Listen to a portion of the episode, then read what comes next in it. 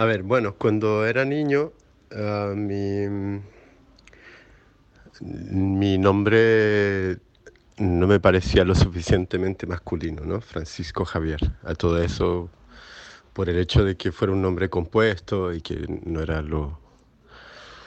ah, me pareció un nombre muy, muy suave, ¿no? Muy, muy...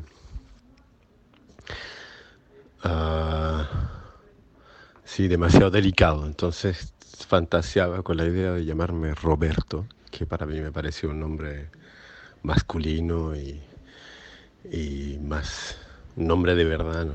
Y recuerdo que a veces caminaba por la calle y, me, y yo me decía a mí mismo Roberto, Roberto.